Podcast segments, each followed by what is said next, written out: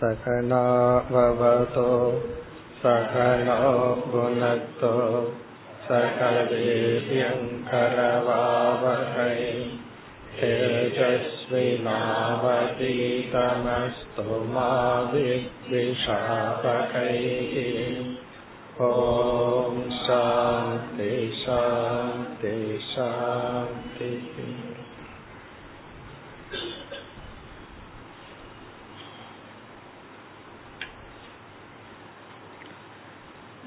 मुपति एटावद् श्लोकम् शश्वत्परार्थसर्वेहः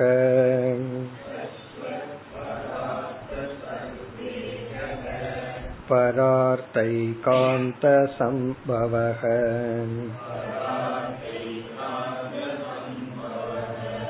साधु शिक्षेत भूभृत्तः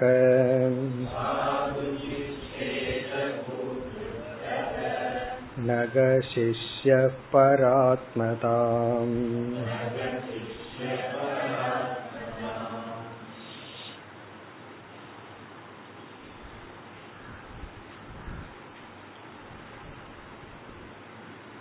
அவதூதர் இருபத்தி நான்கு உலகத்திலுள்ள பொருள்களை கூறி இவைகளை பார்த்து நான் ஞானத்தை பெற்று மகிழ்ச்சியுடன் இருக்கின்றேன் என்று கூறி அதில் முதல் குருவாக பிருத்திவியை கூறினார் பூமியை கூறினார்.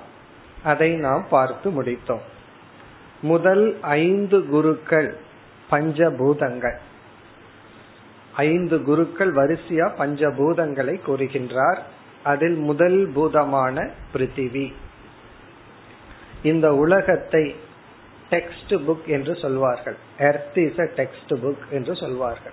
உலகம் என்பது ஒரு நூலை போல. அதை பார்த்து நாம் படித்து கொள்ள வேண்டும். அப்படி பூமியை பார்த்து பொறுமை என்ற ஒரு பண்பை நான் புரிந்து கொண்டேன் என்று கூறினார். பிறகு பூமி அல்லது முதல் குருவையே வைத்துக்கொண்டு மலை மரங்கள் இவைகளை எடுத்துக்கொண்டு சேவை என்கின்ற ஒரு பண்பை கற்றுக்கொண்டேன் என்று கூறினார். அதாவது பொறுமையும் சேவையும் முதல் குருவிடமிருந்து அவர் கற்றுக்கொண்டது. சென்ற வகுப்பில் நாம் சேவையை பார்த்து முடித்தோம்.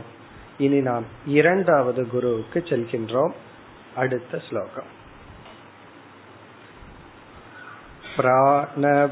प्रवृत्त्यैव सन्तुष्येत् मुनिर्नैवेन्द्रियप्रियैः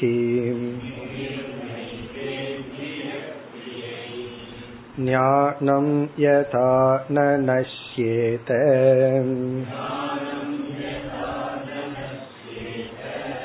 नावकीर्येत वाङ्मनः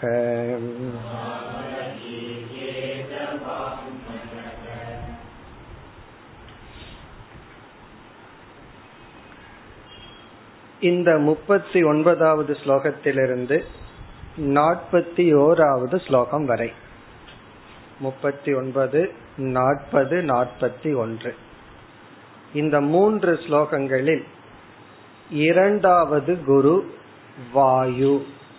காற்று. காற்று வாயு தத்துவம் இரண்டாவது குரு. இந்த மூன்று ஸ்லோகங்களில் இரண்டாவது குருவிடமிருந்து தான் என்ன கற்றுக்கொண்டேன் என்று குறிப்பிடுகின்றார். காற்று வாயு இரண்டாக பிரிக்கப்படுகின்றது.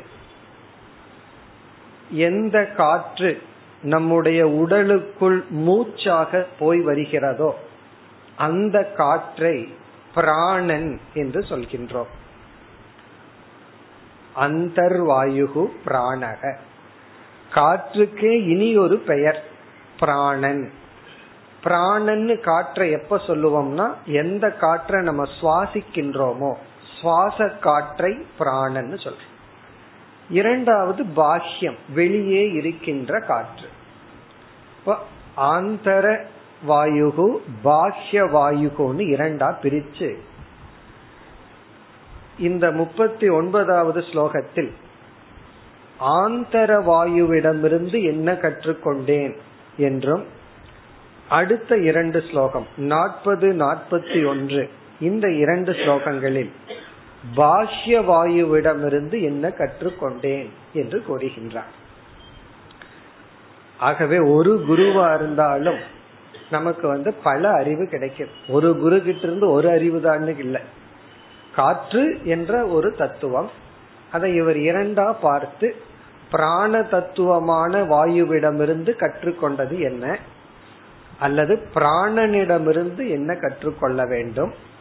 வெளியே இருக்கின்ற பாஹ்ய வாயுவிடமிருந்து என்ன கற்றுக்கொண்டேன்? இந்த இரண்டையும் குறிப்பிடுகின்றார். இப்ப இந்த ஸ்லோகமானது பிராண திருஷ்டாந்தக அல்லது பிராண வாயு அதனாலதான் பிராணவாயுன்னு சொல்லுவார்கள். பிராணன்னாலும் வாயு தான் வாயுனாலும் வாயு தான் பிராணவாயு அப்படின்னு சொன்னா என்ன அர்த்தம்னா உள்ளே செல்கின்ற காற்று. சில பேர் பஸ்ல ஸ்டாண்டிங்ல நின்னுட்டே வந்தேன்னு சொல்லுவார் ஸ்டாண்டிங்ல நின்னுட்டே வந்தேன்னு என்ன அர்த்தம்? ஸ்டாண்டிங்னாவே நின்னுட்டு வர்றதுதான்.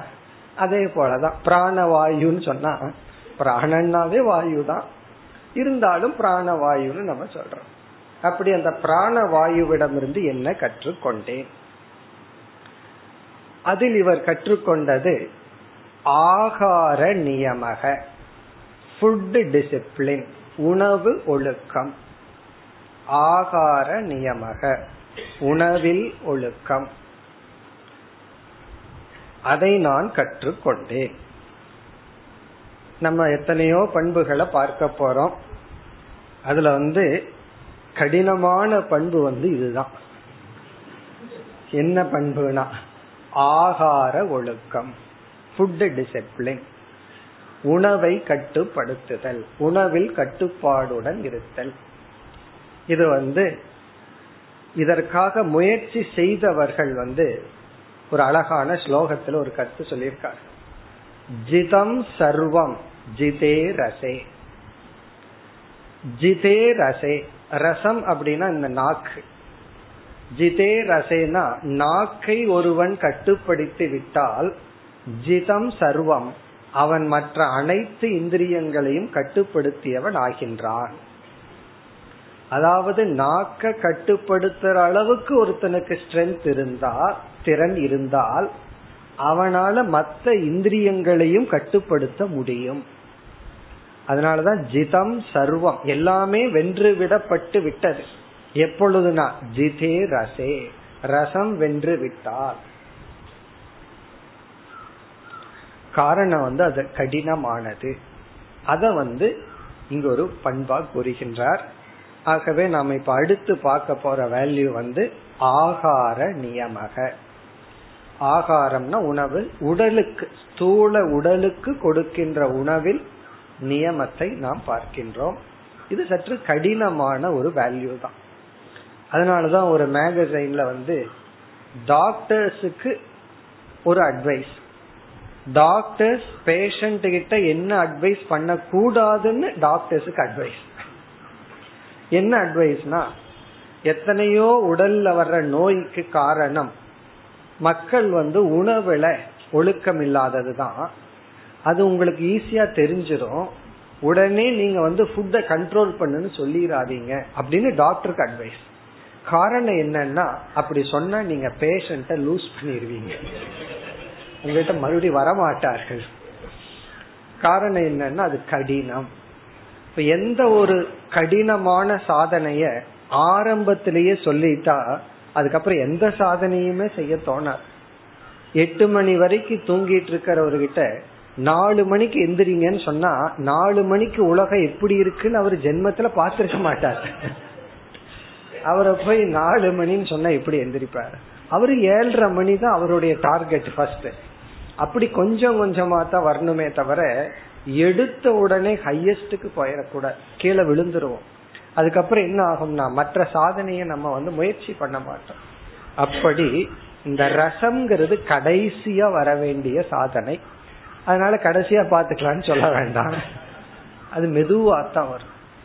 அவ்வளவு சுலபமா நம்ம டங் நம்மளுடைய நாக்கு இருக்கே ரெண்டு நாக்கு. பேசுற நாக்கு அதை தனியா பின்னாடி பார்க்க போறோம். மௌனத்தை பற்றி பார்க்க போறோம். இப்ப சுவைக்கிற நாக்க பற்றி பார்க்கிறோம். இது வந்து ஞானேந்திரியம். இந்த சுவைக்கிற நாக்கு வந்து ரெண்டு ஃபங்க்ஷன் பண்ணுது. ஒன்னு சுவைங்கிற அறிவை கொடுக்கு. இது எப்படிப்பட்ட சுவையுடன் கூடியது? அது ஒரு அறிவை கொடுக்கு. இனி ஒன்னு வந்து இன்பத்திற்கு. அது வந்து சாதனமாக கருவியாக இருக்கின்றது. அந்த கட்டுப்பாட்டை பற்றி நம்ம பார்க்க போகின்றோம். இங்க அவதூத சந்நியாசி எப்படி இந்த கருத்தை நமக்கு சொல்கிறார்னா நமக்குள்ள இரண்டு பேர் இருக்காங்களாம். ரெண்டு ஆள் நமக்குள்ள இருக்கு. அதான் ப்ராப்ளம் ரெண்டு மாஸ்டர் இருக்கிறதா ப்ராப்ளம் நமக்குள்ள இருக்கிற ரெண்டு பேர்த்துல ஒருத்தன் என்ன கேக்குறான்னா நமக்குள்ள இருந்துட்டு உடலுக்கு ஆரோக்கியமான உணவை கேக்குறானா ஒருத்தன்.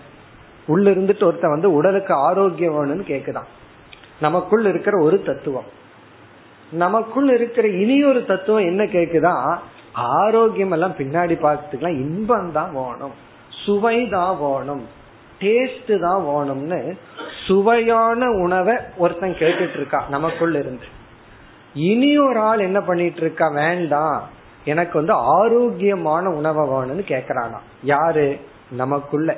அதனாலதான் போராட்டம் நடக்குது. நம்ம வந்து பிளேட்ல அமர்ந்த உடனே பார்க்கிற என்னென்னலாம் இருக்கு வடை இருக்கு சில பேர் வடைய தேன்ல முக்கி வேற வைப்பாங்க. இப்படி எல்லாம் ஒரு வெரைட்டி இரண்டு ஆகாதது. அப்படியே தேன்ல ஊறி தேன் வடைன்னு சொல்லி. அது வேற முன்னாடி இருக்கு. இனி ஒரு பக்கம் நல்ல உடலுக்கு ஆரோக்கியமான வெஜிடபிள் எல்லாம் இருக்கு. ரெண்டு ஆள் உள்ள இருக்கு. ஒரு ஆள் வந்து ஒழுங்கா ஆரோக்கியமான காய்கறிய சாப்பிடுன்னு கேக்குது. இனி ஒரு ஆள் அது வேண்டாம் தேன் வடைய உள்ள தள்ளலாம் இல்ல பஜ்ஜிய தள்ளலாம் மிளகா பஜ்ஜிய சாப்பிடலாம் இனி ஒரு ஆள் கேக்கு. சரி ரெண்டையும் சேர்ந்து தள்ளனாலும் வயிற்றுக்கு ஏதோ ஒண்ணுதான். அதுக்கு மேல அங்க இடம் கிடையாது வேகன்சி இல்ல. ஏதோ ஒன்னதான் தள்ள முடியும். ஒன்ன தள்ளுன்னா அது ஃபுல் ஆயிருது அப்ப என்ன பண்றது? இங்க யார் அப்படின்னு சொன்னா பிராண தத்துவம் உடலினுடைய ஆரோக்கியத்தை கேட்குமா பிராண விருத்திகி அப்படின்னு உள்ள நமக்குள்ள ஒண்ணு இருக்கு. பிராணன் வந்து பிராணமய கோஷம் வந்து உடலினுடைய ஆரோக்கியத்தை கேட்கும். ஏன்னா அது என்ன நினைக்குது? உடல் ஆரோக்கியமா இருந்தா தான் எதுவுமே நடக்கும் செய்ய முடியும் சொல்லி நமக்குள் இருக்கிற பிராணமய கோஷமானது பிராண தத்துவமானது உடலினுடைய ஆரோக்கியத்துக்கான உணவை கேட்குமா? நமக்குள் இருக்கிற இந்திரிய தத்துவம் சுவையை நாடுகிறது. அப்ப இந்திரியம் வந்து இன்பத்தை கேக்குது பிராணன் வந்து ஆரோக்கியத்தை கேக்குது. இப்ப பிராணங்கிற காற்று வந்து ஆரோக்கியமான காத்து வேணும்னு கேட்கும் அதுக்குள் இருக்கிற இந்திரிய தத்துவம் வந்து சென்ட் கேட்கும் நல்ல வாசனையான காத்து வேணும்னு கேட்கும் இப்ப சென்ட கேட்கறது யாருன்னா இந்திரியம். தூய்மையான காற்று வேணும்னு கேட்கறது யாருன்னா பிராண தத்துவம் காரணம் பிராணன் தான் உடலினுடைய இயக்கத்திற்கு காரணம். உடல் ஒழுங்கா இயங்கல அப்படின்னா பிராணன் சரியில்லை பிராண தத்துவத்துல பலகீனம் வந்துடுதுன்னு அர்த்தம். இப்ப பிராணமய கோஷம் உடலினுடைய ஆரோக்கியத்துக்கு தான் முக்கியத்துவம் கொடுக்கும். இந்திரியங்கள் வந்து உடலினுடைய ஆரோக்கியத்துக்கு முக்கியத்துவம் கொடுக்காது. புலன்னு சொன்னாவே இன்பத்துக்கு தான் முக்கியத்துவம் கொடுக்கும். அதனாலதான் பிராண சக்தி நமக்கு குறைய குறைய உடல்ல நோயெல்லாம் வந்துடும் இப்ப பிராணங்கிறது வந்து உடலினுடைய ஆரோக்கியத்திற்காக செயல்படுகின்ற நமக்குள் இருக்கிற தத்துவம். இந்திரியங்கள் வந்து உடல் இன்பத்திற்காக செயல்படுகின்ற தத்துவம். இப்ப இந்த இடத்துல என்ன சொல்ற நீ பிராணனுடைய சேர்ந்து கொண்டு உடலினுடைய ஆரோக்கியத்திற்கு தேவையான உணவை எடுத்துக்கொள்ள வேண்டும். இதுக்கு இனி ஒரு எக்ஸாம்பிள் சொல்லணும் அப்படின்னா ஒரு பில்டிங் நம்ம கட்டுறோம். அதுல பலவிதமான என்ஜினியர் எல்லாம் அந்த பில்டிங்ல இன்வால்வ் ஆயிருப்பார்கள். ஒருத்தர் வந்து ஆர்கிடெக்ட்னு சொல்றது. இனி ஒருத்தர் சிவில் என்ஜினியர் அல்லது ஸ்ட்ரக்சரல் என்ஜினியர் சொல்ற இந்த சிவில் என்ஜினியர் என்ன பண்ணுவார்? பில்டிங்னுடைய ஸ்ட்ரென்த்துக்கு தான் முக்கியத்துவம் கொடுப்பார். பில்டிங் ஸ்ட்ராங்கா இருக்கணுங்கிறத அவருடைய முக்கியத்துவம். இந்த இன்டீரியர் டெக்கரேட்டர் எல்லாம் இருக்காரு. அவரு அல்லது ஆர்கிடெக்ட் அவங்க பில்டிங்னுடைய அழகுக்கு தான் முக்கியத்துவம் கொடுப்பான் இந்த பக்கம் ஒரு பத்தடி நீட்டுங்கன்னு சொல்லுவார். இந்த ரெண்டு என்ஜினியர் சைட்ல சண்டை போட்டுட்டு இருப்பாங்க இவர் வந்து அப்படி நீட்டுனா பில்டிங்னுடைய ஸ்ட்ரென்த் போயிருப்பார் இவர் சொல்ல பில்டிங்னுடைய அழகு கெட்டு போயிருப்பார் இப்ப பில்டிங்னுடைய அழக ஒருத்தர் பாக்கிறார் அவரு என்ஜினியர் தான். இனி ஒரு என்ஜினியர் பில்டிங்னுடைய ஸ்ட்ரென்த்த பாக்கிறார் அப்படி நமக்குள்ள ரெண்டு என்ஜினியர் ஒரு என்ஜினியர் வந்து என்ன பண்றார்? உடம்பனுடைய ஸ்ட்ரென்த் அது பிராண தத்துவம். இனி ஒரு என்ன பிராணன் என்ன பெரிய பிராணன்? சுவை தான் வேண்டும் அப்படின்னு சொல்லி நமக்குள்ள போராட்டம் நடக்கு. ஒவ்வொரு வேலையும் சாப்பிடும் போது என்ன பண்ணுது? நடக்குதுன்னா அங்க யுத்தம் தான் நடந்துட்டு இருக்கு யாரு? நமக்குள்ளேயே. இத சாப்பிடலாமா? அதை சாப்பிடலாமா? அறிவு சொல்லுது பிராணன் கேக்குது உடம்புக்கு ஸ்ட்ரென்த் வேணும் இதை கொடு. இனி ஒன்னு சொல்லுது நாக்குக்கு இன்பம் வேண்டும் இதை கொடு. இதுதான் நடந்துட்டு இருக்கு இப்ப இங்க என்ன எப்படி அறிமுகப்படுத்துறார்? ஒரு சாதகன் பிராணமய கோஷத்தில் அபிமானத்தை வைத்து இந்திரியத்தில் இருக்கின்ற அபிமானத்தை எடுத்து பிராணனோடு தன்னை அபிமானப்படுத்திக் கொண்டு பிராணன் கேட்கின்ற சத்துள்ள ஆகாரத்தை உட்கொண்டு சுவைக்கு அடிமையாகி உடலை அழித்து கொள்ள கூடாது அதுதான் இங்க வேல்யூ இப்ப நமக்குள்ள ரெண்டு ஆள் இருக்கிறதுனாலதான் ப்ராப்ளம் இந்திரியம் ஒன்னு இருக்கு பிராணனும் இருக்கின்ற. இங்கு வந்து உணவு என்பது கண்டிப்பாக எடுத்தாக வேண்டிய ஒரு நிலை. நமக்கு சாய்ஸ் கிடையாது. காற்றும் உணவும் நம்முடைய வாழ்க்கைக்கு இன்றியமையாது. வாழணும்னாவே இன்றியமையாது. இந்த வாய் வழியா நம்ம உடலுக்கு உணவை கொடுக்கிறோம். இந்த உணவு உடலுக்குள் சென்று உடலுக்கு ஆரோக்கியத்தை கொடுக்கணும். ஆனா என்ன ஆகுது? இந்த உடலுக்கு உணவின் மூலமாகத்தான் அதிகமான நோயையும் நம்ம கொடுத்து விடுகின்றோம். காரணம் என்ன அப்படின்னா அந்த ஆகாரத்துல நியமம் இல்லாத காரணம் தான் இந்த ஸ்தூல சரீர சாஸ்திரம் வந்து நமக்கு எப்படி சொல்லுது? தத்துவ போதம் ஞாபகம் இருந்தா ஸ்தூல சரீரத்தினுடைய லட்சணம் ஞாபகத்துக்கு வரும். ஸ்தூல சரீரத்துக்கு சுருக்கமான லட்சணம் போக ஆயத்தனம். போக ஆயத்தனம். போக ஆயத்தனம்னா அனைத்து அனுபவங்களுக்கும் அடிப்படை காரணம் இருப்பிடம். நம்ம இந்த உலகத்துல பிறந்திருக்கிறது எதற்குனா விதவிதமான அனுபவத்துக்காக விதவிதமான அனுபவங்கள் நமக்கு தேவைப்படுது. அந்த அனுபவங்களுக்கு இருப்பிடமா இருக்கிறதே இந்த உடல் தான். இந்த உடல் ஆரோக்கியமாக இல்லை என்றால் என்ன ஆகும் சாஸ்திரத்துல நம்முடைய அனாத்மாவான உடல்ல மூன்று லெவல்ல ஆரோக்கியம் பேசப்படுது. ஸ்தூல சரீர ஆரோக்கியம் அது வந்து ஃபர்ஸ்ட் ஹெல்த் இரண்டாவது எமோஷனல் ஹெல்த் மனதினுடைய ஆரோக்கியம். மூன்றாவது இன்டலெக்சுவல் ஹெல்த் அறிவினுடைய ஆரோக்கியம். அப்படி நமக்கு மூன்று லெவல்ல ஆரோக்கியம் தேவைப்படுது. ஆரோக்கியம்னா ஹெல்த் நமக்கு மூன்று health physical health emotional health intellectual health இந்த பிசிக்கல் ஹெல்த் அது நமக்கு தெரியும். உடல் ஆரோக்கியம்னா என்னன்னா ஆரோக்கியத்துக்கு லட்சணம் சொல்லும் பொழுதே நோய் வராமல் இருப்பது மட்டும் ஆரோக்கியம் அல்ல. எனக்கு ஒரு வாரமா சளி பிடிக்கல நான் ரொம்ப ஆரோக்கியமா இருக்கேன்னு சொல்லக்கூடாது. நோய் வராம இருக்கிறது மட்டும் ஆரோக்கியம் அல்ல. ஆரோக்கியத்துக்கு லட்சணமே நம்முடைய அன்றாட வாழ்க்கையை சீராக நடத்த முடிகிற அளவு இருக்கு எல்லாம் ஒரு எண்பது வயசு எழுபது வயசுக்கு மேல வேணா ஒவ்வொரு ஸ்பேர் பார்ட் தேயும் போது பாத்துக்குவோம் அது வரைக்கும் என்னன்னா ஒழுங்கா இருக்கணும். நம்மளுடைய அன்றாட வாழ்க்கையை செயல்படுத்தும் அளவு உடலுக்கு வலு இருக்கணும். அப்படி பிசிக்கல் ஹெல்த் அது நமக்கு ரொம்ப தெரிஞ்ச விஷயம். இந்த உடல் ஆரோக்கியமா இருந்தா தான் அடுத்த ஆரோக்கியமா இருக்க முடியும். எமோஷனல் ஹெல்த் அல்லது வந்து மனது ரீதியான ஆரோக்கியம் வந்து உடல் ஆரோக்கியத்தை முக்கியமாக அடிப்படையாக கொண்டுள்ளது நம்ம உணர்வு பூர்வமா ஆரோக்கியமா இருக்கணும்னா உடல் ஆரோக்கியம் ரொம்ப முக்கியம். நமக்கு உடல்நிலை சரியில்லை தலைவலிக்குது அல்லது நோய்வாய்ப்பட்டிருக்கோம் ஹாஸ்பிட்டல் இருக்கோம் அப்ப நம்ம மனநிலையில நமக்கு என்ன எமோஷனல் ஸ்ட்ரென்த் இருக்கும் நமக்கு ஒரு ஸ்ட்ரென்த் இருக்கா? எந்த எமோஷனல் ஸ்ட்ரென்த் நமக்கு இருக்கா? காரணம் என்ன? உடல்நிலை பாதிக்கப்பட்டு விட்டால் நம்முடைய மனது புத்தி எல்லாத்தினுடைய அட்டென்ஷனும் பாடிக்கு போயிடும் அப்ப நம்ம வந்து மன ஆரோக்கியத்துடன் இருக்க முடியாது. மனதினுடைய ஆரோக்கியம் அப்படின்னு சொன்னா எமோஷனல் இண்டிபெண்டன்ஸ் மனதுல இண்டிபெண்டா இருக்க.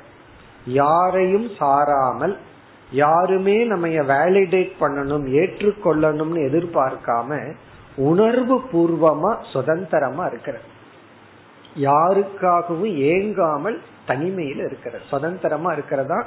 எமோஷனல் இண்டிபெண்டன்ட் அல்லது எமோஷனல் ஹெல்த்னு சொல்றோம். இது எப்ப பொதுவா இருக்கிறத பார்க்கிறோம்னா உடல் ஆரோக்கியமா இருக்கிற வரைக்கும் பலருக்கு அந்த எமோஷனல் ஸ்ட்ரென்த் இருக்கிறத பார்க்க வயது ஆக ஆக அல்லது ஒருவருக்கு நோய்வாய்ப்பட்டு உடல் ஆரோக்கியத்தை இழந்த உடனே மென்டல் டிபெண்டன்ஸும் சேர்ந்து வந்துரு. ஆனா அப்படி வரக்கூடாது. உடல் ஆரோக்கியம் போனதற்கு பிறகும் மனது வந்து ஆரோக்கியமா இருக்கணும். அதுக்கெல்லாம் சாஸ்திர ஞானம் இருந்தா தான் முடியும். அல்லது பயிற்சி பண்ணியிருக்கணும். ஆனா இந்த எமோஷனல் டிபெண்டன்ஸ் வர்றதுக்கு காரணம் உடலினுடைய பலகீனம் தான் நோய் தான் ஆகவே உடல் ஆரோக்கியமா இருந்தா தான் நம்முடைய உள்ளம் ஆரோக்கியமா இருக்கும். மனதுல தைரியம் வரும் ஸ்ட்ரென்த் வரும் பொறாமப்படாம இருக்க முடியும் அன்பு செலுத்த முடியும் கோபப்படாம இருக்க முடியும்.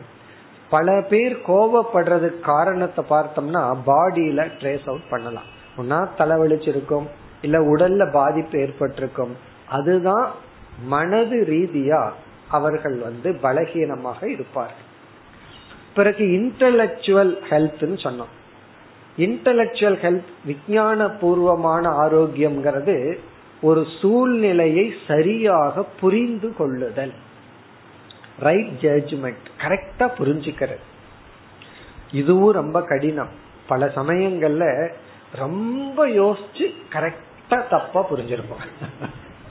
எப்போனா யோசிக்காம இருந்தா பரவாயில்ல. ரொம்ப யோசிச்சதுக்கு அப்புறம். இந்த சில பேர் குனிஞ்சு போவாங்க. கரெக்டா அந்த அது மேல தலை எடுப்பார் ரொம்ப தூரத்துக்கு முன்னாடியே குனிஞ்சு கரெக்டா அந்த எந்த இடத்துல நம்ம குனியணுமோ அந்த இடத்துல தலையை எடுத்து அடி வாங்குவார். அதே போலதான் நடக்கும். காரணம் என்னன்னா இன்டலெக்சுவல் ஹெல்த்தும் பிசிக்கல் ஹெல்த்த வச்சுதான் இருக்கு. உடல் ஆரோக்கியமா இருந்தா தான் புத்தியும் நல்லா புரிந்து கொள்ளும். உடல்ல நோய்வாய்ப்பட்டு நம்முடைய கவனம் எல்லாம் மனம் புத்தி இதனுடைய கவனம் எல்லாம் எப்பொழுதுமே உடலுக்கு இருந்தால் எல்லா நேரத்திலேயே உடல்லையே கவனம் இருந்தால் நம்ம புத்தியும் வேலை செய்யாது. அதுக்காக நான் இயற்கை வைத்தியம் பண்றேன்னு சொல்லி சில பேர் வந்து ஒரு டம்ளர் எடுத்துட்டு ஒரு ஆசிரமத்துல நான் பார்த்தேன். ஒரு கிளாஸ் எடுத்துட்டார்கள் அதுல தண்ணீர். ஒரு ஐந்து எம்எல் பிடிக்கிற டீஸ்பூன். அதை எடுத்துட்டு தண்ணிய குடிச்சிட்டே இருந்தான். காத்தா உடம்புக்கு அது நல்லது அப்படின்னா ஒரு மணி நேரம் என்ன பண்றேன்னா தண்ணி குடிச்சிட்டு இல்ல இது வந்து ஓவர் டூ மச். இப்படி பண்ணக்கூடாது. உடல் ஆரோக்கியம் இயற்கையா இருக்கிறன்னு சொல்லி ஒருவர் வந்து என்ன பண்ணார் இயற்கையா இருக்கணும் உடம்புக்கு ரொம்ப ஆரோக்கியம் வேணும்னு வாழைப்பழத்தினுடைய தோலை சாப்பிட்டு இருந்தார். அந்த ஜென்மத்தை எல்லாம் கடந்து வந்திருக்கோம். இருந்தாலும் அந்த பழைய வாசனை போகல. வாழைப்பழ தோல்ல வாழைப்பழத்தை விட சக்தி இருக்குன்னு நம்ம ஒத்துக்கிறோம். ஆனா அந்த அளவுக்கு நம்ம உழைக்கிறோமா? ஒருவர் வந்து பொங்கல் வாழ்த்து சொன்னார். அவர் சொன்னார் நாளைக்கு தானே நமக்கு பொங்கல் நாளைக்கு மாட்டு பொங்கல். இன்னைக்கு நமக்கு பொங்கல் இல்லையே நாளைக்கு தானே நமக்கு பொங்கல் அப்படின்னு என்ன நம்ம எல்லாம் மாடு. நமக்கு இன்னைக்கு பொங்கல் இல்ல காரணம் என்னன்னா அந்த வாழத்தோல்ல சக்தி இருக்கு. அது இல்லைன்னு சொல்லல. அதை ஜீரணிச்சுக்கிற அளவுக்கு நமக்கு உடல் உழைப்பு இருக்கா? அந்த சக்தி உடலுக்கு தேவையா? அதை நம்ம பார்க்க அப்படி இந்த உடலுக்கு எது ஆரோக்கியம்? எது ஆரோக்கியம் அல்ல? இத புரிஞ்சு நம்ம வந்து உடலுக்குடைய ஆரோக்கியத்துக்கு ரொம்ப முக்கியத்துவம் கொடுக்கணும். அப்படின்னா எல்லா நேரமே ஸ்தூல சரீரத்தை பத்தி பேசிட்டு இருக்கிறதோ சிந்திச்சிட்டு இருக்கிறதோ செயல்படுற அர்த்தமோ அல்ல. உடலை ஆரோக்கியம் வைக்கிறது வந்து பேசிக் அது வந்து அடித்தளம் அவ்வளவுதான். அதுக்கப்புறம் உடலை மறந்த உடல் அப்படிங்கறது நம்முடைய செப்பல் போல. ஒவ்வொரு ஸ்டெப்லயும் செப்பல் நம்ம ஞாபகப்படுத்திட்டு இருந்துச்சுன்னு வச்சுக்கோமே. அது செப்பல் அல்ல. அதை போட்டால நம்ம மறந்துடணும். அதே போல உடல்ங்கிறது இருக்கிறத நம்ம மறந்துடணும். அது ஒரு இன்ஸ்ட்ருமெண்ட் அது ஒரு கருவி. ஆகவே இந்த இன்டலக்சுவல் ஹெல்த்துக்கும் எமோஷனல் ஹெல்த்துக்கும் பிசிக்கல் ஹெல்த் தான் அடிப்படை மிக மிக முக்கியம். அதனால உடலினுடைய ஆரோக்கியத்தினுடைய வேல்யூ மிக மிக முக்கியம். ரொம்ப பேர்த்துக்கு ஒரு அறுபத்தஞ்சு வயசுல தான் தெரியுது உடல் ஆரோக்கியம் வேணும் அப்படின்னு. அந்த அறுபத்தஞ்சு வயசுல என்னென்ன டிசீஸ் வந்து ஹாஸ்பிட்டல் இருக்கோ அது எல்லா டிசீஸ் இருக்கும். கலர் கலரா மாத்திரைய முழுங்குவாரு. காரணம் ஒவ்வொரு விதமான டிசீஸ் அந்த வயதுல நம்ம வந்து ஆரோக்கியத்தினுடைய வேல்யூவை தெரிஞ்சு என்ன பிரயோஜனம்? குற்ற உணர்வு வருமே தவிர ஒன்னும் செய்ய முடியாது. இப்போ ஓரளவுக்கு நமக்கு ஹெல்த் இருக்கும் பொழுதே ஹெல்த்தினுடைய வேல்யூவை நம்ம தெரிஞ்சுக்கணும். ஹெல்த்துக்கு லட்சணமே சொல்லுவாங்க. வெல்த் ஆஃப் வெல்த் இஸ் ஹெல்த்னு சொல்லுவாங்க. செல்வத்துள் செல்வம் ஆரோக்கியம். எல்லா வெல்த்துக்கும் வெல்த்தா இருக்கிறது ஹெல்த் ஆனா என்ன ஆகுதுன்னா வெல்த்துக்காக ஹெல்த்த ஸ்பெண்ட் பண்ணிட்டு இருக்கோம். மூணு ஷிப்ட் நாலு ஷிப்ட்னு போட்டு உடலினுடைய ஆரோக்கியத்துக்கு முக்கியத்துவம் கொடுக்காம பணத்தை சம்பாரிச்சு அதுக்கப்புறம் என்ன பண்றோம்னா ஹெல்த்துக்காக பணத்தை செலவு பண்ணிட்டு இருக்கோம். அதர்வே முதல்ல வந்து ஹெல்த் எல்லாம் செலவு பண்ணி வெல்த் அடைஞ்சு அப்புறம் வந்து வெல்த்தியா சிக்கா இருப்போம் அவ்வளவுதான். அப்படி இல்லாம ஆரோக்கியத்தினுடைய வேல்யூவை நம்ம புரிந்து கொள்ள வேண்டும். இனி நம்ம அடுத்த கருத்துக்கு வருவோம். சரி உணவு கட்டுப்பாடுனா என்ன?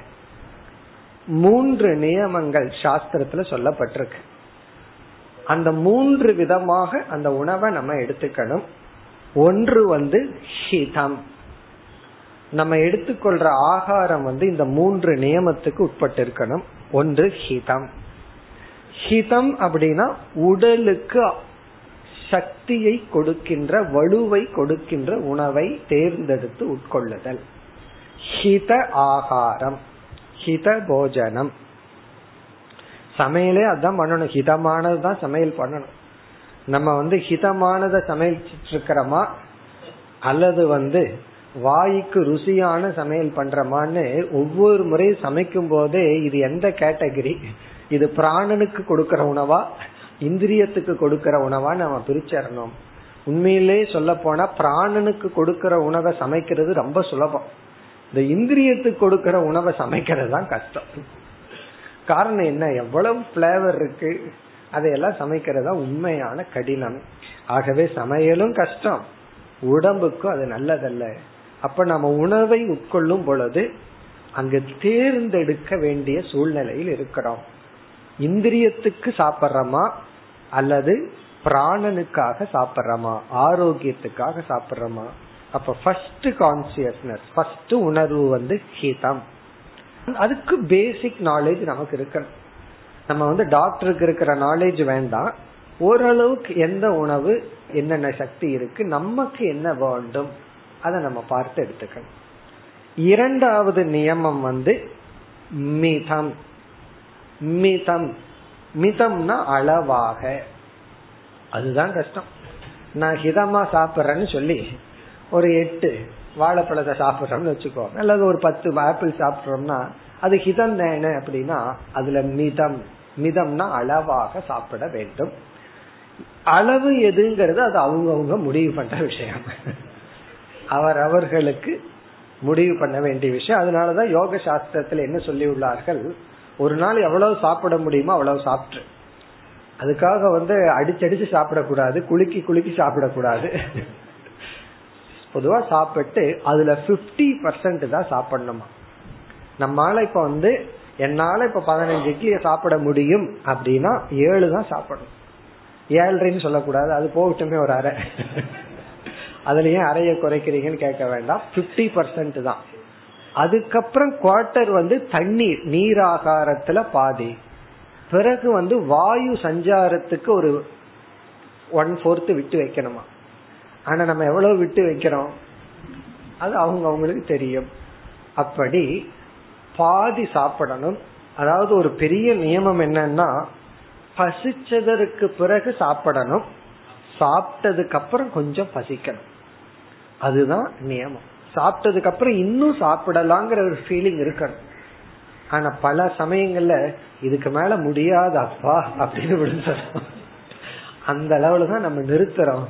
இதுக்கு மேல முடியாதுங்கிற சூழ்நிலையில தான் நிக்கப்படுதே தவிர அப்படி இல்லாமல் இதுக்கு மேல முடியும் அப்படிங்கிற ஸ்டேஜ்ல நம்ம நிறுத்தி பழகிறது மிதம். மூன்றாவது நியமம் வந்து சுத்தம் மேத்தியம் தூய்மை. தூய்மையான உணவு. தூய்மையா இருக்கணும். தூய்மையை ரெண்டா பிரிச்சிடறோம். ஒன்று விஞ்ஞான ரூபமான தூய்மை. இனி ஒன்னு சாஸ்திர ரூபமான சம்ஸ்காரம். சாஸ்திரத்துல பியூரிஃபை பண்ணணும். இனி ஒண்ணு இயற்கையில விஞ்ஞானத்தின் அடிப்படையில எது தூய்மையான உணவுன்னு நமக்கு தெரியும். ஃப்ரெஷ் ஃபுட் பத்து நாள் ஃப்ரிட்ஜில் வைக்காத. அப்ப செய்த ஒரு தூய்மையான உணவு கெட்டு போகாத அழுகி போகாத உணவு. அது நமக்கு தெரிஞ்சதுதான். அடுத்தது வந்து சில உணவு வந்து நம்ம ஸ்பிரிங்கிள் பண்ணுவோம் தெளிச்சு சாப்பிடுவோம். அல்லது பிரம்மார்ப்பணம்னு சொல்லி சாப்பிடுவோம். அந்த உணவு இறைவனுடைய பிரசாதம்னு பாவனை பண்ணிட்டா அந்த உணவு வந்து சாஸ்திர ரீதியா தூய்மைப்படுத்தப்பட்டு விடுகிறது. அப்ப தூய்மை வந்து சாஸ்திர சம்ஸ்காரம் அப்படிங்கறது வந்து அது இறைவனுடைய பிரசாதமாக எடுத்துக்கொள்ளுதல். அந்த பிரசாதமா எடுத்துக்கொள்ளுதல் அப்படின்னு சொல்லும் பொழுதே நம்ம வந்து கெட்டு போனதையோ பழசையோ பிரசாதமா எடுத்துக்க மாட்டோம். நம்ம வந்து ஒரு வாரத்துக்கு சேர்த்து வச்சுட்டு டெய்லி கொஞ்சம் பகவானுக்கு என்ன நெய்வேத்தியமா பண்ணுவோம் அதுவும் பண்ற ஆளு இருக்கு அது வேற விஷயம். ஆனா செய்யக்கூடாது. அப்ப ஃப்ரெஷ்ஷா பண்ணி பகவானுக்கு அர்ப்பணம் பண்ணணும். அப்படி நம்ம வந்து எடுத்துக்கொள்ள வேண்டும். அப்ப நமக்கு அந்த ஒரு உணர்வு வர வேண்டும். உடலுக்கு ஆரோக்கியமான உணவை எடுத்துக்கணும். அளவாக சாப்பிடணும். பிறகு வந்து தூய்மையாக உணவை எடுத்துக்கொள்ள வேண்டும். இதுதான் உணவு கட்டுப்பாடு. இதுல வந்து சுவைக்காக சாப்பிடவே கூடாதுன்னு சொல்லப்படல. இனிப்பு வந்து சாத்விகமான உணவுக்குள்ளதான் வருது. அந்த சாத்விகமான அதே சமயத்துல ஆரோக்கியமான உணவுல சுவை இருக்கின்றது.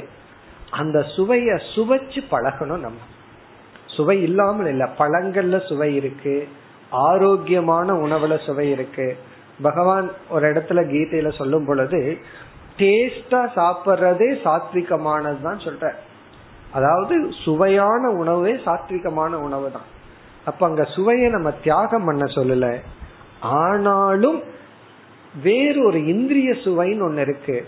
அந்த சுவையத்தான் நம்ம சுவைச்சு பழகி இருக்கோம் சாத்விகமான ஆகாரத்தினுடைய சுவையை நம்ம சுவைத்து பழக வேண்டும். இப்ப நமக்குள்ள இரண்டு தத்துவம். பிராணன் வந்து ஆரோக்கியத்தை கேக்குது இந்திரியம் சுகத்தை கேக்குதுன்னு பார்த்தா பிறகு ஸ்தூல சரீரத்தினுடைய ஆரோக்கியம் மிக முக்கியம். அதுதான் மற்ற ஆரோக்கியத்திற்கு அடிப்படை. ஒரு காலத்துல ஸ்தூல சரீரத்தினுடைய ஆரோக்கியம் போனாலும் மனதினுடைய அறிவினுடைய ஆரோக்கியத்தை வச்சிருக்க வேண்டிய சூழ்நிலை வரும். அதற்கு முன்னாடியே நம்ம ஸ்தூல சரீரத்தை ஆரோக்கியமா வச்சிருக்கணும். பிறகு இந்த மூன்று விதமான நியமனம் பார்த்தோம். இனி அடுத்ததாக நாம் உணவு கட்டுப்பாடு இல்லாமல் இருப்பதற்கு என்ன காரணம்? ஏன் வந்து நம்ம அடிமையா இருக்கிறோம்னு பார்ப்போம். அதற்கு பிறகு எப்படிப்பட்ட உபாயத்தை பின்பற்றி நம்ம உணவை கட்டுப்பாட்டு கொண்டு வரணும்னு பார்ப்போம். நம்ம உணவு கட்டுப்பாட்டை இழந்து உடல் ஆரோக்கியத்தை இழப்பதற்கு என்னென்ன காரணம்? ஒரு சில காரணம் பார்க்கலாம். முதல் காரணம் சுவை அப்படிங்கிற இந்திரியம். அதுதான் இங்க ஆசிரியர் சொன்ன காரணம் அவதூதர் சொன்ன காரணம். சுவைதான் காரணம். அதாவது அதிகமா உணவை உட்கொள்வதற்கும் உடலுக்கு ஆகாததை உட்கொள்வதற்கும் முதல் மூல காரணம் அந்த உணவில் இருக்கின்ற சுவை. இந்த சுவைதான் நம்முடைய நோய்க்கு காரணம். நோய்வாய்ப்படுற மாதிரி உணவை உடலுக்கு கொடுக்கறதுக்கு காரணம் சுவை. அதனாலதான் இந்த ரிஷிகேஷ்ல என்ன செய்வார்கள் சில சாதுக்கள் சப்பாத்தி வாங்குவார்கள் அதுக்கு டால் கொடுப்பாங்க. அது ஒரு குருமா மாதிரி ஒன்று கொடுப்பார்கள். அதுல வந்து அந்த மசாலா எல்லாம் போட்டு அதுல ஒரு டேஸ்ட் இருக்கும் நல்லா அந்த சுவையை துறக்கணும்னு சொல்லி அந்த மசாலாவையும் சப்பாத்தியும் சேர்ந்து வச்சு அப்படியே கங்கைக்குள்ள ஒரு டிப் பண்ணி எடுத்துருவாங்க. என்ன ஆகும்னா சுவையெல்லாம் தண்ணீர போயிடும். கங்கைக்கு அர்ப்பணமா. பிறகு எந்த சுவையும் இல்லாமல் உட்கொள்வார்கள். அதனுடைய அர்த்தம் என்னன்னா அந்த சுவையை தியாகம் செய்தல். அந்த சுவையை விட்டு பழகிறது தான் பெரிய தவம். அப்ப அந்த சுவை வந்து ஒரு காரணம். நம்ம இப்ப என்ன பண்ணிட்டு இருக்கோம்? உணவுல நெறி இல்லாமல் நாம இருப்பதற்கு என்னென்ன காரணம்னு பார்க்கிறோம். அதற்கு பிறகு நம்ம என்ன முயற்சி எடுக்கணுங்கிறத பிறகு பார்க்கலாம். இப்ப முதல் காரணம் சுவை. அது நம்ம தப்பல்ல பகவானே அப்படித்தான் படைச்சிருக்கார். நாக்கு அப்படி படைச்சிருக்கார். அதுல டுவெண்ட்டி ஃபோர் ஹவர்ஸ் வெட்டாகவும் படைச்சிட்டார். காலையில ஒரு மணி நேரம் தான் வெட்டா இருக்கு. அதுக்கப்புறம் காஞ்சி போற மாதிரி பகவான் படைச்சிருந்தாருன்னு வச்சுக்குவோமே கரண்ட் போற மாதிரி. நாக்கு வந்து இத்தனை மணி நேரம் காஞ்சிரும் அப்படின்னு வச்சிருந்தாரு சௌரியமா இருக்கும். ஏன்னா அந்த நேரம் வரைக்கும் ஒன்றும் பண்ண முடியாது. அது டுவெண்ட்டி ஃபோர் ஹவர்ஸ் வெட்டா இருக்கிறதுனால சில பேர் டுவெண்ட்டி ஃபோர் ஹவர்ஸ் ஏதாவது தள்ளிட்டு இருப்பார் திடீர்னு நைட்ல எந்திரிச்சா பசிக்குமோன்னு பயந்துட்டு போய் சாப்பிட்டு வர ஆளுகள்லாம் இருக்கு. பெட்ரூம்லயே ஃப்ரிட்ஜ வச்சுக்கிற ஆளுகள் இருக்கு. திறந்து சாப்பிட்டு தூங்குறது. காரணம் என்னன்னா சுவை அப்படி பகவான் படைச்சிருக்கார். அடுத்த காரணம் நம்முடைய மன அழுத்தம் டிப்ரெஷன் மனதுதான் காரணம். இது நமக்கு வந்து மேலோட்டமா பார்த்தா தெரியாது. நம்ம அதிகமா சாப்பிடுவதற்கும் ஆரோக்கியம் இல்லாத உணவை உடலுக்கு கொடுக்கறதுக்கும் உடலினுடைய பசிதான் காரணம்னு நினைக்கிறோம். ஆனால் நம்முடைய உணவு கட்டுப்பாடு இல்லாமல் இருப்பதற்கு இனி ஒரு முக்கிய காரணம் நம்முடைய மனம். நம்முடைய மென்டல் ப்ராப்ளம் மனசு காரணம். இதுல இருந்து என்ன தெரியுதுன்னா பல சமயங்களில் நாம ஸ்தூல உடலுக்காக உணவை உட்கொள்வதில்லை மனதிற்காக உணவை உட்கொள்கின்றோம். அதனாலதான் ப்ராப்ளம் வருது. மனசுக்கு மனதுல வர்ற ப்ராப்ளத்துக்காக உணவுல உட்கொள்ளும் பொழுது அந்த உணவு என்ன பண்ணுதுன்னா ஸ்தூல சரீரத்தை தான் பாதிக்குதே தவிர மனசு ஒண்ணும் பண்றதில்லை. மனசு வெயிட் ஆகிறது இல்ல பாடி தான் வெயிட் ஆகுது. ஆனா சாப்பிடுறது எதுனாலினா மனதுக்காக. மனதில் ஒரு வெறுமை தோன்றும் பொழுது மனதில வெற்றிடம் தோன்றும் பொழுது அந்த மனம் வந்து வயிற்றை நிரப்புகிறது. மைண்டில் ஒரு வேக்கம் வந்ததுன்னா மனதில் ஒரு டிப்ரெஷன் அல்லது தனிமை அல்லது மனதில் ஒரு சோகம் அப்படி மனதில் வர்ற கஷ்டத்தை மனம் என்ன செய்யுதுன்னா வாய் மூலமா உணவின் மூலமா தான் தப்பி கொள்கின்றது. தான் வந்து எஸ்கேப் ஆகுது. இப்ப மனசுக்கு வந்து கஷ்டமா இருக்கு.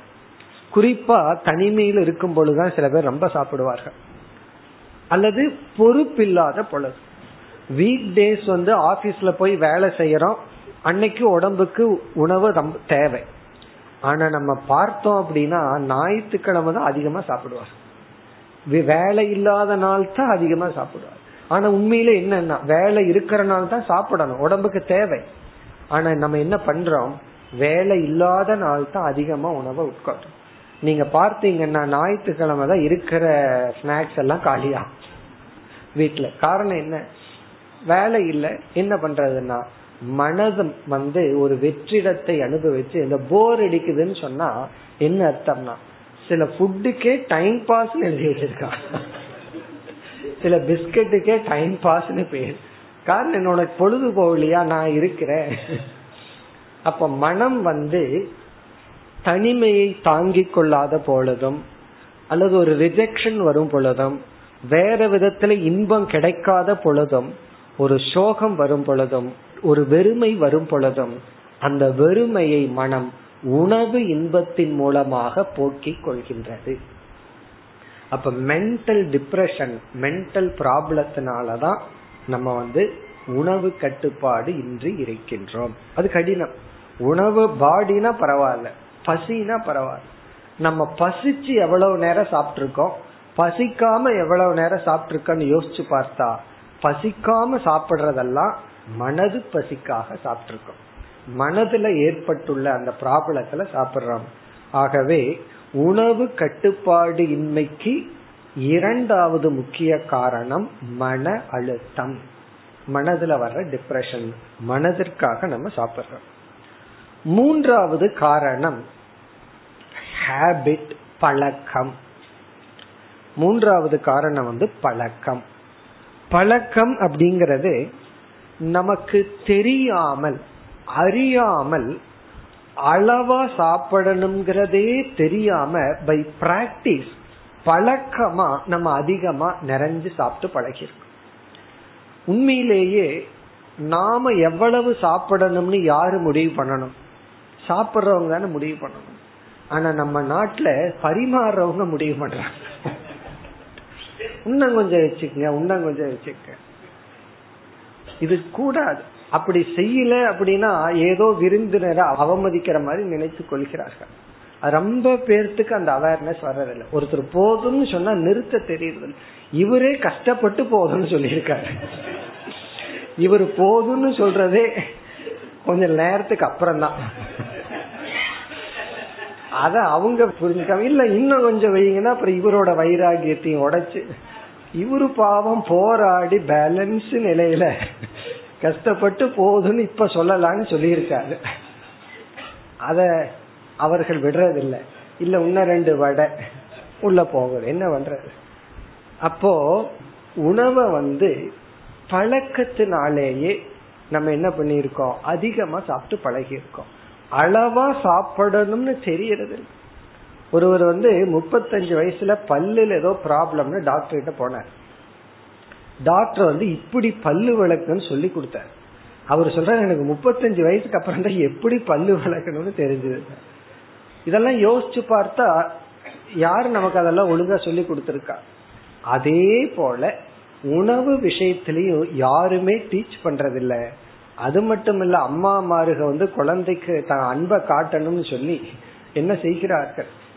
குழந்தைய கெடுக்கிறதே தாய்மார்கள் தான் இன்ன சாப்பிடு இன்ன சாப்பிடுன்னு சொல்லி அதிகமா சாப்பிடுறது நல்லதுன்னு நம்ம நினைச்சிடறோம். இதுதான் பழக்கம். குழந்தை வந்து இன்னும் கொஞ்சம் பசிக்குது இதோட போதுன்னு சொன்னா யாருனால நிறுத்த முடியும்? சோ அதை புரிஞ்சுக்கணும். எது அன்பு? குழந்தைக்கு ஆரோக்கியத்தை கொடுக்கறது கடமையா? அல்லது குழந்தைக்கு வந்து அதிக உணவை கொடுத்து நோயை கொடுக்கறது கடமையா? அதை நம்ம புரிஞ்சுக்கணும். அதே போல விருந்தினர்களுக்கு அப்படித்தான். அடுத்த முறை வர வேண்டாம்னு நினைச்சு பரிமாறினா அது வேற விஷயம். ஆனா வந்து அவர்களை கவனிக்கிறங்கிற பேர்ல கம்பல் பண்ணி உணவை யாருக்கும் கொடுக்க கூடாது. ஒருத்தர் யாராவது வேண்டான்னு சொன்னா உடனே சரின்றணும். இவரும் தப்பா நினைப்பார் வேண்டான்னு சொன்னோடனே சரின்ட்டு வைக்கல. அது வேற விஷயம். ஆனா அதை நம்ம புரிஞ்சுக்கணும். அது வந்து பழக்கம். அப்ப பழக்கத்தினால நம்ம அதிகமா சாப்பிட்டு நமக்கு தெரியாம இருக்கு.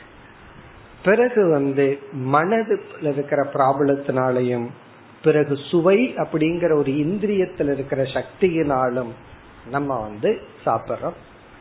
பிறகு அடுத்த காரணம் வந்து அதுவும் மன அழுத்தத்திலேயே சொல்லலாம் மற்ற புலன்கள் வழியாக இன்பத்தை அனுபவிச்சுட்டு இருக்கிறதுக்கு தடை நாம் விதித்தால் அந்த புலன் இன்பம் நேரடியா உணவில் சென்றுவிடும். விடும் உணவின்பத்திற்கு சென்று விடும் மற்ற புலன்கள் வழியா இன்பத்தை அனுபவிச்சுட்டு இருக்கோம் அதையெல்லாம் நம்ம நிறுத்த ஆரம்பிச்சோம் அப்படின்னா நம்ம மனமானது கான்சென்ட்ரேஷன் என்ன ஆகும்னா வாய்க்கு சென்று விடும் அதனாலதான் வயோதிக காலத்துல குறிப்பா கண்ணுல பார்த்து அனுபவிக்கிற சக்திய போயிருக்கும் காதுல கேட்கிற சந்தோஷம் போயிருக்கும் நாலு இடத்துக்கு அலைஞ்சு போற சந்தோஷம் நடக்கிற சக்தி தூக்குற சக்தி எல்லாம் போயிருக்கும். அனைத்து இந்திரியங்களும் பலகீனமாயிருக்கும். பத்து இந்திரியங்கள் வழியா மனம் இன்பத்தை அனுபவிச்சுட்டு இருந்ததுக்கு இப்ப எந்த இந்திரியம் வழியா போக முடியாத பொழுது மனம் அந்த பத்தும் சேர்ந்து உணவு வழியா போகுது. சோ இது வந்து நம்ம குறை சொல்ல முடியாது. இது இயற்கை. அதனால அது கடினமா இருக்கு. ஏன் உணவு கட்டுப்பாடு கடினம்னா மனம் வந்து மற்ற இந்திரியங்கள் வழியா எந்த இன்பத்தை அனுபவிச்சதோ அதை அனுபவிக்க வாய்ப்பு கிடைக்கலனா அது நேரடிய வாய் வழியாக சென்று உணவு மூலமாகத்தான் தீர்த்து கொள்கின்ற. ஆகவே உணவு என்பது மனதிற்கு ஒரு வடிகாலாக இருப்பதனால் உணவு கட்டுப்பாடு மிக மிக கடினம். இப்ப நம்ம பார்த்தது எதனாலெல்லாம் நம்ம உணவு கட்டுப்பாடு இல்லாம இருக்கோம்னு பார்த்தோம். இனி வந்து உபாயத்தை பார்ப்போம். இறுதியான கருத்து எப்படி வந்து உணவை கட்டுப்படுத்துதல்? இது என்ன சொல்றது? எப்படி சாப்பிடணும்னு அது சொல்லி கொடுக்கலாம். நீ இப்படி சாப்பிடுன்னு. எப்படி சாப்பிடாம இருக்கிறதுன்னு கேட்டா நம்ம என்ன பதில் சொல்றோம் ஒருவர் வந்து கேட்டார் நான் எப்படி சாப்பிடாம இருக்கிறதுனா என்ன பதில் சொல்ல முடியும்? எப்படி சாப்பிடாம இருக்கணும்னு நீங்க கேட்டா நான் என்ன பண்றது? கையில இருக்கிறது நான் புடுங்கிட்டு தான் ஓடணும். வேற என்ன பண்றது? எப்படி சாப்பிடாம இருக்குன்னு என்ன பதில் சொல்ற இருந்தாலும் சில உபாயத்தை பார்ப்போம். முதல் உபாயம் வந்து அறிவு பூர்வமாக ஆரோக்கியத்தினுடைய மதிப்பை உணர்தல். ஹெல்த் கான்சியஸ்னஸ் அல்லது ஹெல்த் அவேர்னஸ் இது வந்து உணர்வு பூர்வமா உணரணும். இதுதான் உணவு கட்டுப்பாட்டுக்கு ஆதாரமாக இருக்கக்கூடிய ஒரு சாதனை. ஹெல்த் கான்சியஸ்னஸ் அல்லது ஹெல்த் அவேர்னஸ் ஒரு அளவுக்கு நம்ம உடலை கொஞ்சம் கவனிச்சுக்கணும். உடல் ஆரோக்கியமா இருக்கணும் அப்படிங்கிற ஒரு உணர்வு பொறுப்புணர்வு வரணும். ரெஸ்பான்சிபிலிட்டி ஹெல்த்ல ஒரு ரெஸ்பான்சிபிலிட்டி நமக்கு வரணும். இது வந்து உணவுக்கு மட்டுமல்ல நாம பார்க்க போற எந்த ஒரு வேல்யூ அடையணும்னு சொன்னா அந்த வேல்யூல ஒரு வேல்யூ வரணும். அந்த வேல்யூனுடைய மதிப்பை நம்ம புரிஞ்சுக்கணும். உணவுல நம்ம கட்டுப்பாடு வரணும். அதற்கான ஸ்ட்ரென்த் நமக்கு வரணும். சக்தி வரணும்னா ஆரோக்கியத்துல நமக்கு கவனம் செல்ல வேண்டும். இது வந்து செய்யறதுக்கு ஒண்ணும் கிடையாது. ஆரோக்கியத்துல கவனம் வர்றதுக்கு என்ன பண்ணணும்னா ஒன்னும் பண்ண வேண்டாம். அறிவுபூர்வமா புரிஞ்சுக்கணும். அல்லது போர் அடிச்சதுன்னா அப்பப்ப இந்த கவர்மெண்ட் ஹாஸ்பிட்டல போய் ஒரு ரவுண்ட் அடிச்சுட்டு வரணும்.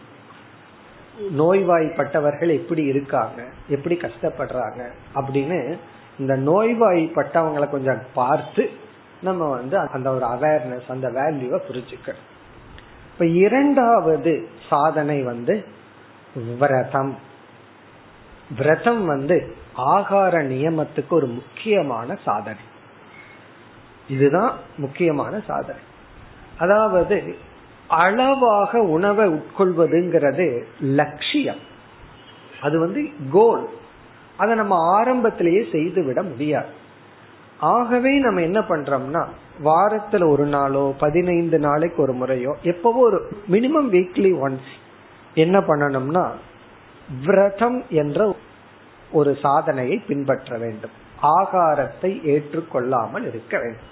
நீராகாரத்தை எடுத்துக்கிறது. அல்லது வந்து வெறும் மோர் சாதம் மட்டும் சாப்பிட்றது. அல்லது பழங்கள் மட்டும் சாப்பிட்றது. சாப்பிடாம இருக்க வேண்டாம்.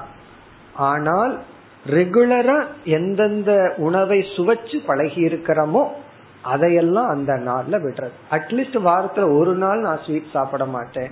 அல்லது ஒரு நாள் உப்போ சேர்த்திக்க மாட்டேன். இந்த மாதிரி ஏதாவது ஒரு விரதம். இந்த விரதம் ஆரம்பத்துல எவ்வளவு முடியுமோ ஒரு நாள் வந்து ரொம்ப கஷ்டம். ஒரு வேலை வச்சுக்கலாம்.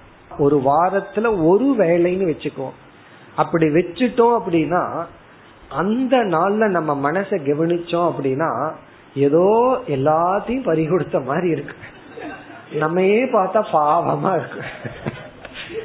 ஒருத்தர் அப்படித்தான் சொன்னார் விரத நாள்ல என் கண்ணாடியில என்ன பார்த்தா என்னையே பார்த்தா பாவமா இருக்கு. உண்மைதான். என்ன இந்த எல்லாத்தையும் பறி கொடுத்த மாதிரி இருக்கு. என்னன்னா ஒரு வேளை சாப்பிடாம இருக்கிறது காரணம் என்ன? அப்பொழுதுதான் நமக்கு அந்த உணவினுடைய வேல்யூ தெரியும். உணவு கட்டுப்பாடு அப்பொழுதுதான் நமக்கு வரும். ஆரம்பத்துல அப்படித்தான் இருக்கும். நம்மைய பார்த்தே பாவமா இருக்கும்? அது மட்டும் இல்ல மத்தவங்களை பார்த்தா பொறாமையா இருக்கும். மத்தவங்க சாப்பிட்றத பார்த்து அவங்க வாயே பார்த்துட்டு இருக்கலான் இருக்கும். காரணம் என்ன? அப்படி ஒரு ஏக்கம் வரும். இதெல்லாம் நம்ம வந்து எடுத்துக்கொள்ளுதான் தவம். அப்படி நம்ம எடுத்துக்கிறோம். அதனாலதான் வள்ளலார் வந்து பசித்திருன்னு சொன்னார். பசித்திருங்கிறது ஒரு பெரிய பிலாசபி அதுல மூணு சொன்னார். ரொம்ப அழகான சொற்கள். ரொம்ப அழகா மூணு சொல்லி வச்சார். பசித்திரு அப்படின்னு.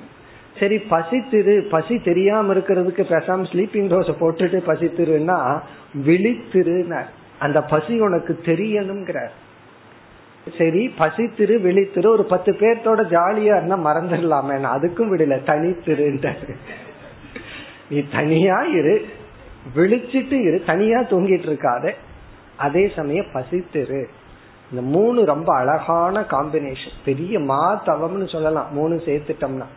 அப்படி பசித்திரு விழித்திரு தனித்திருன்னு சொன்னார். அந்த பசித்திருந்து பழகுதல் ஆரம்பத்துல ரொம்ப கஷ்டமா இருக்கும். அதுக்கப்புறம் என்ன ஆகும்னா அதுல ஒரு இன்பத்தை சுவைக்க ஆரம்பிச்சிடும் பசியா இருக்கும் பொழுது ஒரு மனம் வந்து ஒரு மகிழ்ச்சி மகிழ்ச்சின்னு சொல்றதை விட ஒரு ஆழ்ந்த அமைதிய பார்க்க ஆரம்பிக்கும். இது ஆரம்பத்துல தெரியாது. ஆரம்பத்துல வந்து பெரிய போராட்டமா இருக்கும். போருக்கு பின் அமைதி போலதான். பெரிய போராட்டமா இருக்கு ரொம்ப கஷ்டமா இருக்கும். கொஞ்ச நாள்ல அந்த விரத நாள்ல மட்டும் மனதுல வந்து ஒரு ஆழ்ந்த அமைதி. உண்மையிலேயே நமக்குள்ளேயே உள்ள போக ஆரம்பிப்போம். டீப்பா போக ஆரம்பிப்போம். அந்த நேரத்துல தனிமையை நாட ஆரம்பிப்போம். அந்த நேரத்துல சிந்திக்க ஆரம்பிப்போம். அதனாலதான் மாணவர்களா இருக்கும் பொழுது வயத்தை காய போட்டுட்டு படிக்கணும்னு சொல்றது காரணம் என்ன? உணவுல கவனம் போயிடுதுன்னா படிப்பு ஏறாது சிந்தனை ஏறாது. சிந்திச்சு எல்லாம் முடிச்சதுக்கு அப்புறம் என்னமோ பண்ணிக்கும் அது வேற விஷயம். சிந்திச்சு புரிஞ்சுக்க வேண்டிய விஷயம் இருக்கும் பொழுது அந்த பசி கொஞ்சம் நமக்கு இருந்துட்டே இருக்கணும். பாம்புக்கு எப்ப ஸ்ட்ரென்த்னு சொன்னா பசியோடு இருக்கும்போது தான் சாப்பிட்டதுக்கு அப்புறம் பாம்போட நீங்க விளையாடலாம். ஒரு தவளைய முழுங்கிடுதுன்னு வச்சுக்கோமே அதுக்கு ஸ்ட்ரென்த்தே கிடையாது. அது பசியா இருக்கும் போதுதான் அதுக்கு பவர் அதிகம். அதே தான் நமக்கும். நம்ம பாம்பு மாதிரி தான் பசி விஷயத்துல. பசியோடு இருக்கும். அதுக்காக ஓவர் பசியா இருக்கக்கூடாது. மயங்கி விழுகிற அளவு. ஓரளவுக்கு அந்த பசி இருக்கணும். அந்த மேலோட்டமான பசியை நம்ம மெயின்டைன் பண்றமே அது தவத்திலும் பெரிய தவம். இந்த லைட்டா பசி இருந்துட்டே இருக்கிறதுங்கிறது நமக்கு வந்து ஒரு பெரிய தவம். அது ஆரம்பத்துல கஷ்டமா இருக்கும். அந்த தவத்துல நம்ம சுவைத்து பழகி விட்டால் பிறகு என்ன ஆகும் அப்படின்னா உணவு கட்டுப்பாடு அப்படிங்கறது நமக்கு கொஞ்சம் கொஞ்சமாக கைகூடி விடும். அப்ப விரதம். இந்த விரதத்தை பத்தி நான் சொல்ல வேண்டியதுல ரொம்ப எளிமையான கருத்து. யாருக்கு எப்ப முடியுமோ அப்போ அந்த ஒரு டிசிப்ளின் வாரத்துல இந்த நாள் இந்த வேலை சாப்பிட மாட்டேன்னா அதை நினைச்சிட்டு மீதி நாள் ஒழுங்கா சாப்பிட்டு இருப்போம் இன்னைக்கு சாப்பிட்டு இன்னைக்கு விரதத்தை முடிச்சுட்டா இன்னும் அடுத்த வாரம் வந்துருமே அப்படிங்கிற ஒரு எண்ணம் வந்துடும் அப்படி நமக்குள்ளேயே ஒரு டிசிப்ளினை கொடுக்கும். அது மிக மிக முக்கியம். அது மட்டுமல்ல வீட்டுல வந்து எந்த ஒரு இன்ஸ்ட்ருமெண்ட் ஃபேக்டரிக்கு ஒரு ரெஸ்ட் கொடுக்கறோம். வயிறுங்கிறதுக்கும் அதுக்கு ஒரு ரெஸ்ட் கொடுக்கணும் அல்ல அதுக்கு ஒரு நாள் ஓய்வு கொடுக்கணும். இப்படி எல்லா விதத்திலையும் விரதம் மனதிற்கும் சரி உடலுக்கும் சரி பிராணனுக்கும் சரி ஆரோக்கியத்தை கொடுக்கின்ற முக்கிய காரணம். இப்ப முதல்ல வந்து சுவை அப்படிங்கிற இந்திரிய காரணம்னு பார்த்தோம் சுவைய நம்ம வந்து நிறுத்தி பழகணும்னு பார்த்தோம். அதாவது அவேர்னஸ் முதல்ல பார்த்தது அவேர்னஸ் இரண்டாவது வந்து விரதம். மூன்றாவது வந்து நம்ம உணவை சாப்பிட்றதுக்கு முக்கிய காரணம் மன அழுத்தம்னு சொன்னோம். இங்க வந்து மனதை அமைதியாக வைத்திருத்தல். மனதை பண்படுத்துதல். சமக. தியானம் போன்ற சாதனைகள்ல மனதை மகிழ்ச்சியா வச்சிருந்தோம் அப்படின்னா மனதுல அழுத்தத்தை கொடுக்காம ஏக்கத்தை கொடுக்காம மனதிற்கு ஒரு மகிழ்ச்சியை கொடுத்துட்டு இருந்தோம்னா நம்ம உணவை கட்டுப்பாட்டுக்குள் வைத்திருக்க முடியும். இப்ப இந்த இடத்துல மனதுக்கு தவம் பண்றதில்ல மனதிற்கு மகிழ்ச்சியானதை கொடுக்கணும். இப்ப வந்து நமக்கு பிடிச்ச ஒரு இசைய கேட்டுட்டு இருக்கிறோம்னு வச்சுக்கோமே அப்ப நமக்கு சாப்பிடணும்னு தோண அப்போ மனம் என்ன பண்ணும்? மனதிற்கு இன்பத்தை அனுபவிக்கிறதுக்கு வேற ஒரு ஷோர்ஸ் கிடைச்சிடுதுன்னா அது வாய் கிட்ட போகாது. ஆகாரத்துக்கிட்ட போகாது. அப்போ அதனாலதான் யோகியா இருந்தாலும் சரி யாரா இருந்தாலும் சரி மனதிற்கு ஒரு என்டர்டெயின்மெண்ட் கொடுக்கணும். மனதிற்கு ஒரு மகிழ்ச்சிக்கு ஒரு என்டர்டெயின்மெண்ட்னா அதுக்கு அனாத்ம விஷயம் தர்மத்துக்கு உட்பட்ட அனாத்ம சுகத்தை மனசுக்கு கொடுக்கணும். அப்ப என்ன ஆகும் அப்படின்னா மனது அதுல ஒரு மகிழ்ச்சி அடைறதுனால அது உணவை நாடி செல்லாது. ஞாயிற்றுக்கிழமை நமக்கு பிடிச்ச மூவி யாராவது பார்த்துட்டு இருந்தோம்னா சாப்பாடு சாப்பிட மாட்டோம். சில பேர் ரெண்டு சேர்ந்து போகும். ரெண்டு மூணு பேக்கெட் சிப்ஸும் உள்ள போகும் பணமும் உள்ள போகும். அப்படி இல்லாம பிடிச்சது ஏதோ ஒரு என்டர்டைன்மெண்ட் மைண்ட் அதுல போயிடுதுன்னா அது இசையாகலாம் அல்லது ஏதாவது இருக்கலாம் தர்மத்துக்கு உட்பட்டு நல்ல ஒரு என்டர்டைன்மெண்ட் இருந்தால் நம்மால உணவுல வந்து மனம் போகாமல் பாதுகாக்க முடியும் மேலும் அடுத்த வகுப்பில் தொடர்போம் ॐ पूर्णमधपूर्णमिधं पूर्णात्पूर्णमुदच्छते पूर्णस्य पूर्णमादाय पूर्णमेवावशिष्यते ॐ शान्ति शान्ति शान्तिः